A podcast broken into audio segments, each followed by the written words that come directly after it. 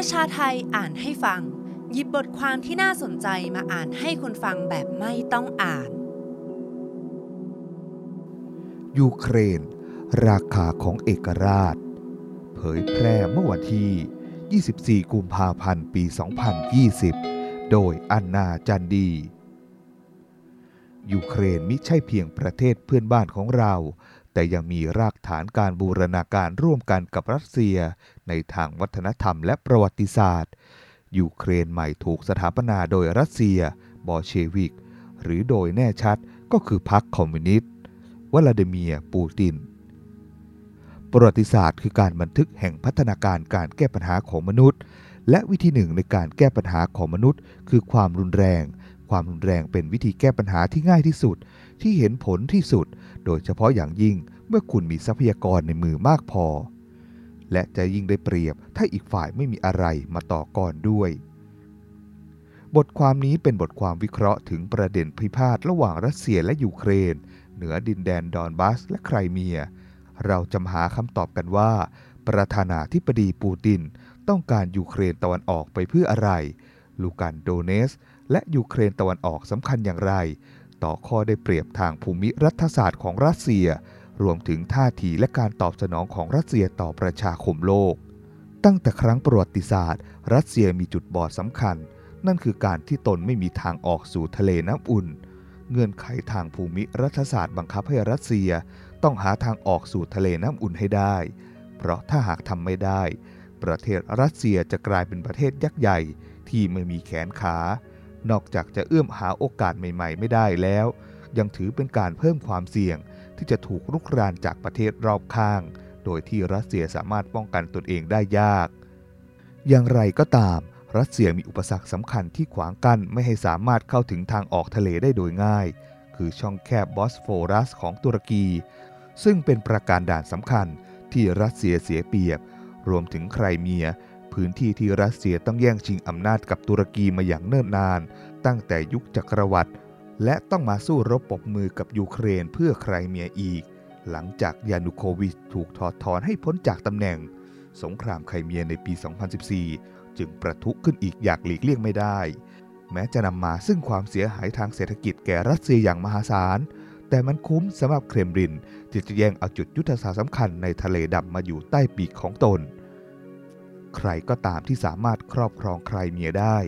คนคนนั้นจะสามารถแผ่ขยายอำนาจครอบคลุมได้ทั้งทะเลดำ และอำนาจในทะเลดำหมายถึง zero-sum game ทั้งฝ่ายรัสเซีย ยูเครนและตุรกี การต่อสู้เพื่อแย่งชิงทะเลดำ จึงยืดเยื้อมาตั้งแต่อดีตจนถึงปัจจุบัน ตั้งแต่ครั้งอดีต รัสเซียพยายามแผ่ขยายอิทธิพลของตนให้ครอบคลุมเหนือรัฐต่างๆ โดยรอบ อย่างคอเคซัสยุโรปตะวันออก และบอลคาน เพื่อล้อมตุรกี โดยใช้นโยบาย Pan-Slavism ซึ่งเป็นการ Russificate หรือการกลืนชาติประเทศโดยรอบข้างของรัสเซีย โดยตั้งอยู่บนพื้นฐานความเป็นอันหนึ่งอันเดียวกันของมวลหมู่ออร์โธดอกซ์แม้กระทั่งหลังจากยุคจักรวรรดิและยุคสหภาพโซเวียตความพยายามของรัสเซีย ในการครองอำนาจเบ็ดเสร็จในทะเลดำก็ยังดำเนินมาถึงปัจจุบัน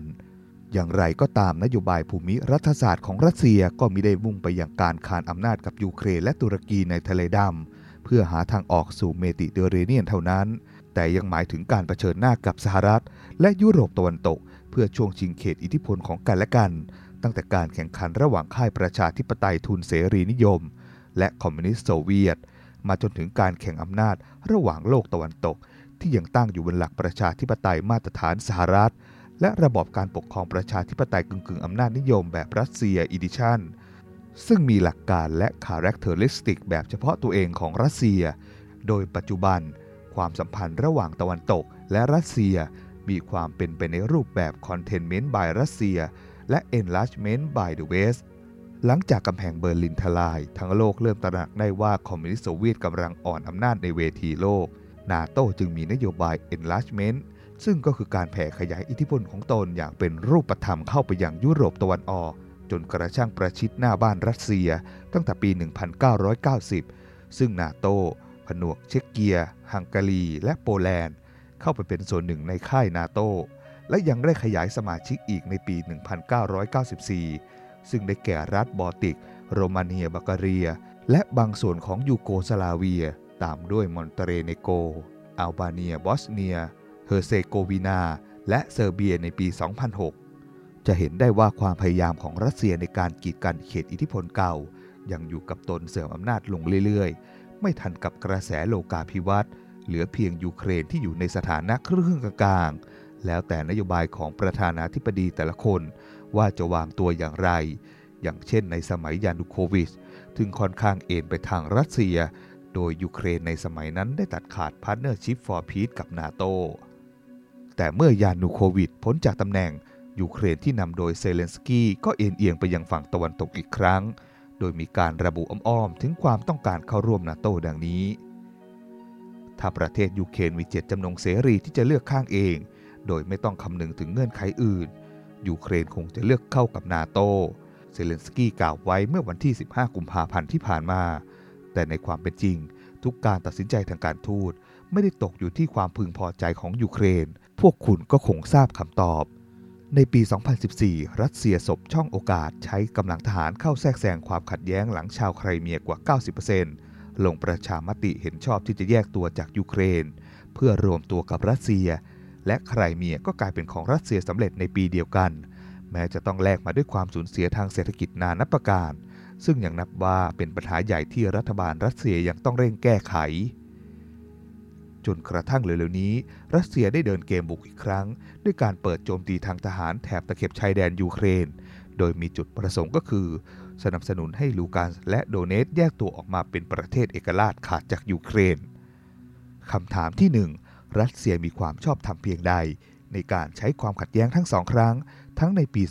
2014 และในปี 2022 เอกสารกรอบนโยบายต่างประเทศรัสเซีย ประจำปี 2016 ของรัสเซียระบุถึงเป้าประสงค์ของการดำเนินทางการทูตหลายประการที่น่าสนใจ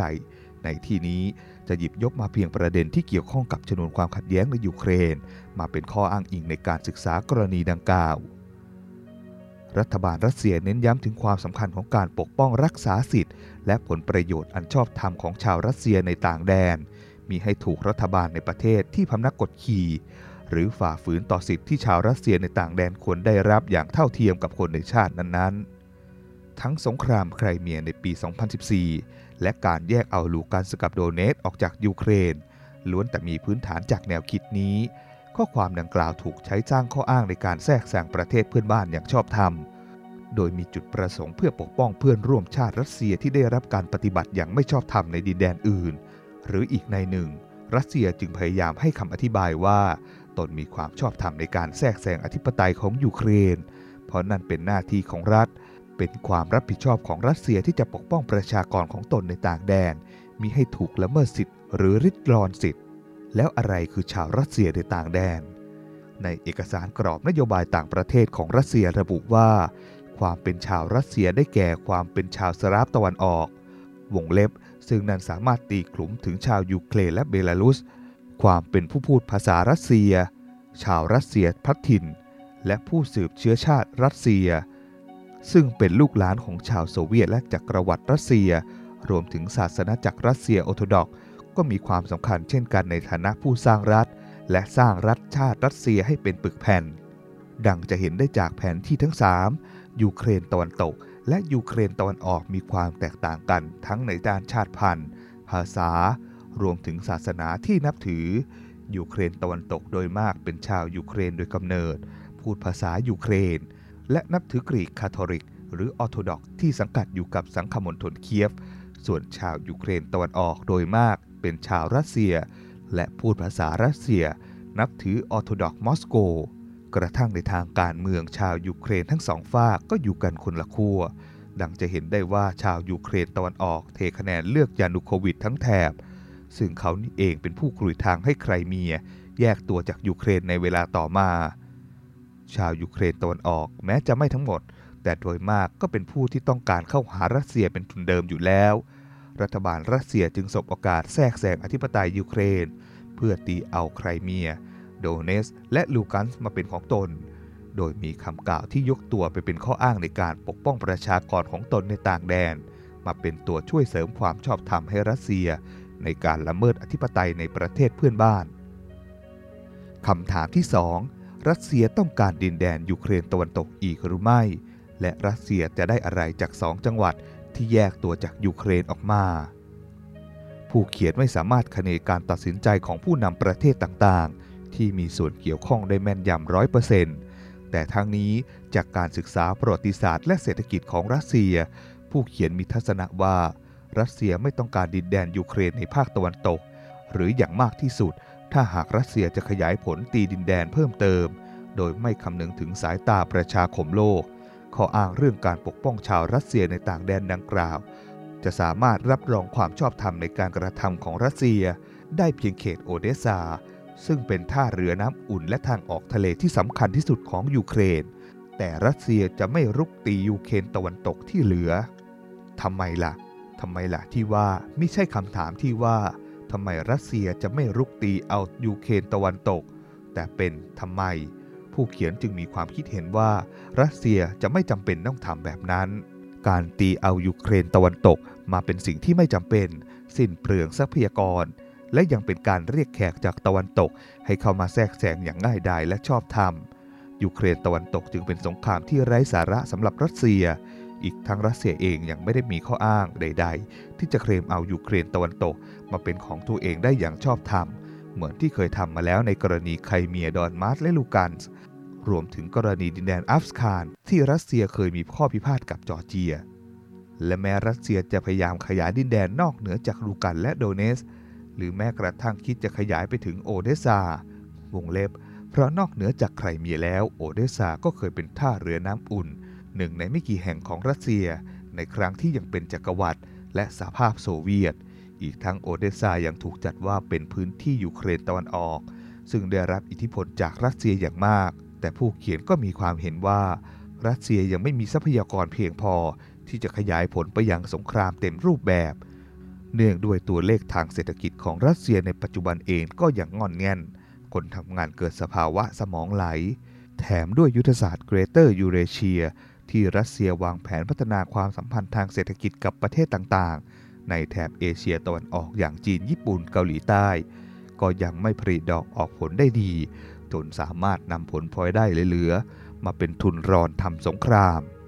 กล่าวคือ ถ้ารัสเซียจะยังดึนดันทำสงครามใหญ่ เพื่อชิงเอายูเครนตะวันตกมาด้วยคำถามคือ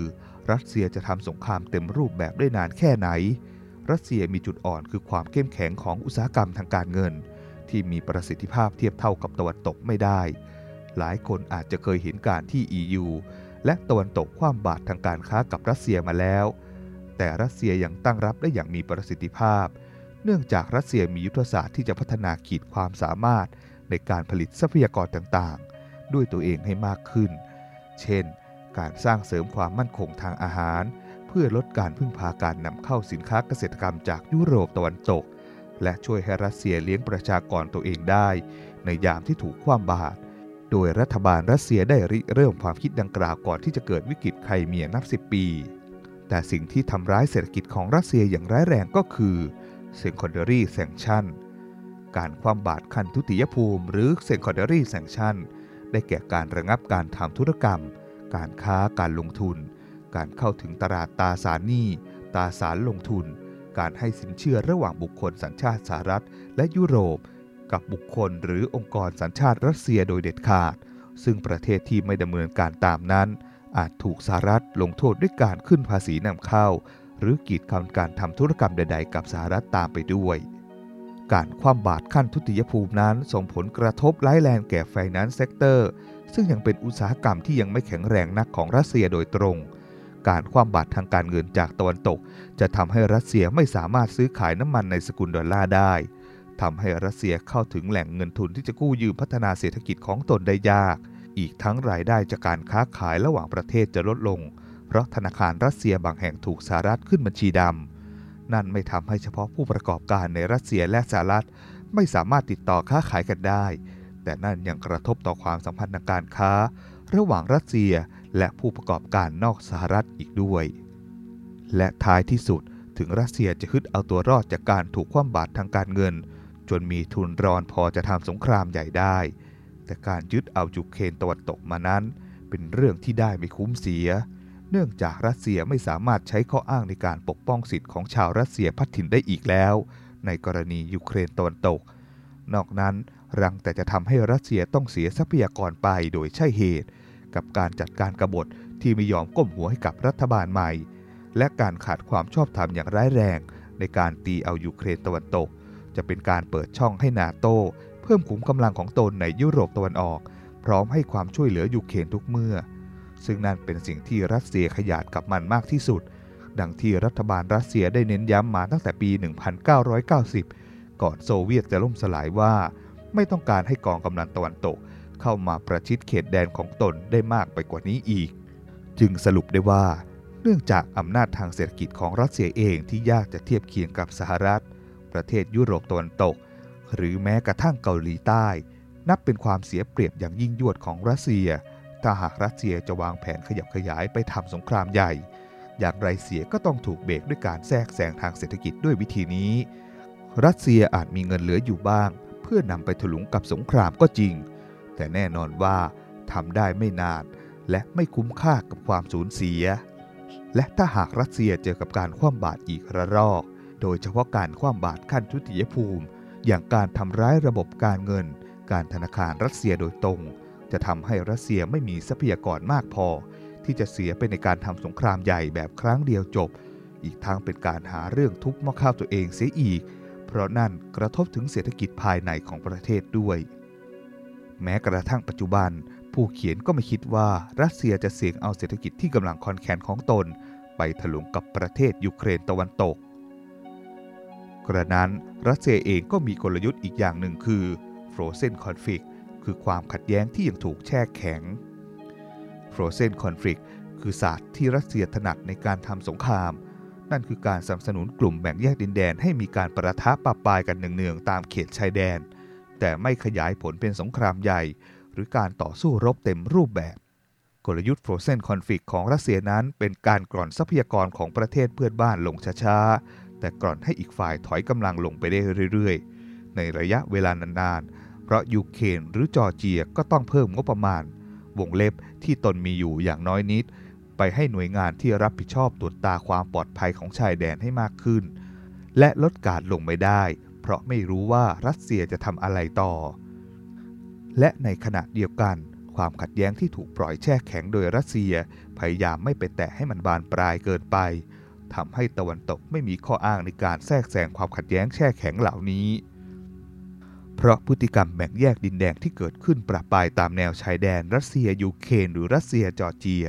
ในแถบอัฟคาดยังไม่ถือเป็นสงคราม อันจะนำมาซึ่งภัยร้ายแรงต่อความมั่นคงในยุโรป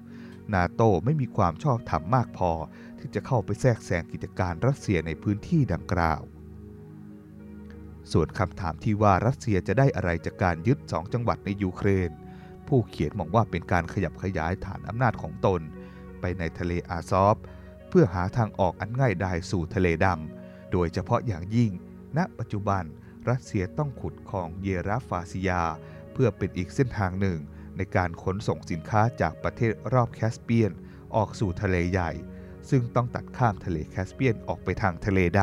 ำท้ายที่สุดแล้ว แม้การที่รัสเซียจะทำสงครามลูฮันสก์และโดเนตสก์มาจากยูเครน อาจเพิ่มโอกาสให้ยูเครนมีสิทธิ์ที่จะได้เข้าร่วมเป็นสมาชิกนาโตมากขึ้น แต่ตะวันตกจะใช้ยูเครนเป็นฐานกองกำลัง หรือขีปนาวุธที่หันหน้าเข้าหาคอหอยรัสเซียไม่ได้ หรือถึงทำได้ ก็จะทำให้สถานการณ์แถบนั้น กลายเป็นภาวะ stalemate เพราะฝั่งรัสเซียเองก็มีกองกำลังของตนในไครเมีย ดินแดนทรานส์นิสเตรีย และดินแดนอับคาเซียซึ่งรัสเซียเป็นผู้รับรองเอกราชให้อยู่แล้ว สิ่งที่รัสเซียทำเป็นการวางขุมกำลังล้อมยูเครนไว้ตรงกลาง นั่นหมายความว่าถ้าหากตะวันตกจะนำกองกำลังของตนเข้ามาประจำอยู่ในยูเครน รัสเซียก็สามารถทำแบบเดียวกันได้ ทั้งในอับคาเซียและทรานส์นิสเตรียคำถามที่ 3 แล้วเยอรมนีล่ะ ในตอนแรกเราจะเห็นได้ว่าเยอรมนีมีท่าทีเป็นกลางกับความขัดแย้งดังกล่าว และติดจะไม่อยากให้มีความรุนแรงบานปลายด้วยซ้ำถ้าหากพิจารณาจากข่าวที่เยอรมนีปฏิเสธ ไม่ส่งอาวุธไปช่วยเหลือยูเครน อีกทั้งยังมีการที่เยอรมนีระงับไม่ให้เอสโตเนียขายปืนใหญ่แบบ D30 ให้กับยูเครน ผู้เขียนมีความคิดเห็นว่า เป็นเพราะรัสเซียและเยอรมนียังต้องเจรจาเรื่องท่อแก๊ส Nord Stream 2 กันอยู่ตั้งแต่ในตอนแรกเริ่ม โดยท่อแก๊สจะถูกส่งตรงไปยังเยอรมนี ไม่ต้องผ่านดินแดนที่มีปัญหากับรัสเซียอย่างยูเครนและโปแลนด์ทำให้ยุโรปไม่ต้องประสบปัญหาเปิดเปิดปิดปิดวาล์วแก๊สกับรัสเซียบ่อยนัก ถ้าหากมีข้อผิดพลาดใดเกิดขึ้นอีก เพราะในปัจจุบัน แม้ยุโรปจะสามารถผลิตพลังงานสะอาดใช้เองได้บางประเทศ แต่เปอร์เซ็นต์การพึ่งพาแก๊สจากรัสเซียยังสูงถึง 40%นั่นทำให้ท่อแก๊สจากรัสเซีย ต่อตรงมายังเยอรมนี และเยอรมนีกลายเป็นฮับกระจายแก๊สให้แก่ที่อื่นๆ นั่นเป็นการการันตีความมั่นคงทางพลังงานให้แก่ยุโรปได้อีกประการหนึ่งคระนั้น การที่เยอรมนียังไม่แสดงท่าทีอะไรในตอนแรก มีใช่เพราะเยอรมนีเป็นฝ่ายประนีประนอมแก่รัสเซีย แต่กลับกันเยอรมนีเองจะต้องใช้ท่อแก๊สนอสตีม 2 เป็นข้อต่อรองแก่รัสเซีย ว่ารัสเซียเองอาจจะต้องคิดทบทวนความเสี่ยงของตนใหม่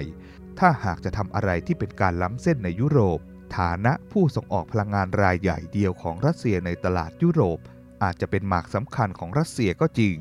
แต่ปฏิเสธไม่ได้เช่นกันว่า ลูกค้ารายใหญ่ของตลาดส่งออกแก๊สรัสเซียก็คือยุโรป หรือจะกล่าวโดยเฉพาะเจาะจงก็คือยูเครน แต่เมื่อท่อแก๊สอื่นๆ ที่พาดผ่านยูเครนและโปแลนด์เต็มไปด้วยอุปสรรค ท่อแก๊ส Nord Stream จะกลายเป็นเส้นเลือดใหญ่เส้นสุดท้าย ที่รัสเซียจะสามารถใช้ต่อรองอำนาจกับยุโรปได้ เร็วๆนี้เราอาจจะได้เห็นเยอรมนีย้อนเกล็ดอีกฝ่าย ด้วยการใช้แก๊สซึ่งเป็นอาวุธเด็ดขาดของรัสเซีย ให้กลายเป็นประโยชน์ต่อตน โดยการระงับท่อแก๊ส Nord Stream 2 เมื่อรัสเซียประกาศรับรองเอกราชแก่ดินแดนลูฮันสก์และโดเนตสก์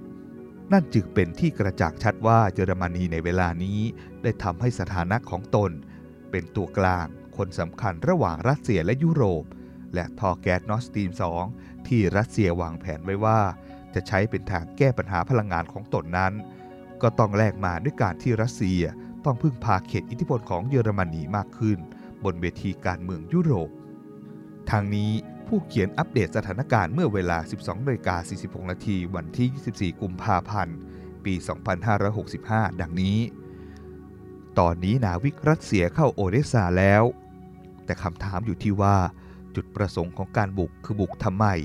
บุกเอาโอเดสซาหรือบุกเพื่อบีบคอยูเครนให้รับรองเอกสารดอนบัสผู้เขียนอย่างคิดคล้ายๆเดิมว่า รัสเซียจะไม่บุกเอาดินแดนอื่นต่อ วงเล็บ ยกเว้นจะเอาโอเดซา ซึ่งคงต้องทำสงครามใหญ่ เพราะยูเครนกับนานาชาติไม่ยอม แต่เรื่องบุกโอเดซาวันนี้ ถึงรัสเซียตีเอาสองจังหวัดดอนบัสมาได้ลูกันกับโดเนสก็ยังไม่ใช่รัฐเอกราช เพราะยังขาดการรับรองความเป็นรัฐ ไม่ได้ถูกใครรับรองเอกราชให้ยกเว้นรัสเซีย แม้แต่ยูเครนเองก็ไม่รับรองความเป็นอิสระขาดจากการให้ สิ่งที่ยากกว่าการยึดครองพื้นที่ดอนบัส คือการบังคับให้ยูเครน รับรองว่าพื้นที่นั้นเป็นรัฐเอกราช จึงไม่แปลกที่รัสเซียจะเดินหน้าบุก เพื่อข่มขู่ให้ยูเครนรับรอง แต่คำถามที่ว่ารัสเซียจะบุกเพื่อยึดเขตอื่นของยูเครนอีกไหม ผู้เขียนคิดว่าแม้กระทั่งโอเดสซา ก็น่าจะเข้าเนื้อรัสเซียอย่างยิ่งแล้ว ความเสียหายทางเศรษฐกิจของรัสเซียที่ถลุงไปกับสงครามมีได้เสียเฉพาะยามสงคราม แต่ความลำบากทางเศรษฐกิจที่แท้จริง คือการถูกคว่ำบาตร และการกีดกันทางการค้าหลังสงคราม เราจึงต้องมาศึกษาและติดตามกันต่อว่า เศรษฐกิจรัสเซียที่ส่อแววสุด เพราะสงครามจะคุ้มเสียกับวิกฤตยูเครนได้อีกนานเพียงใด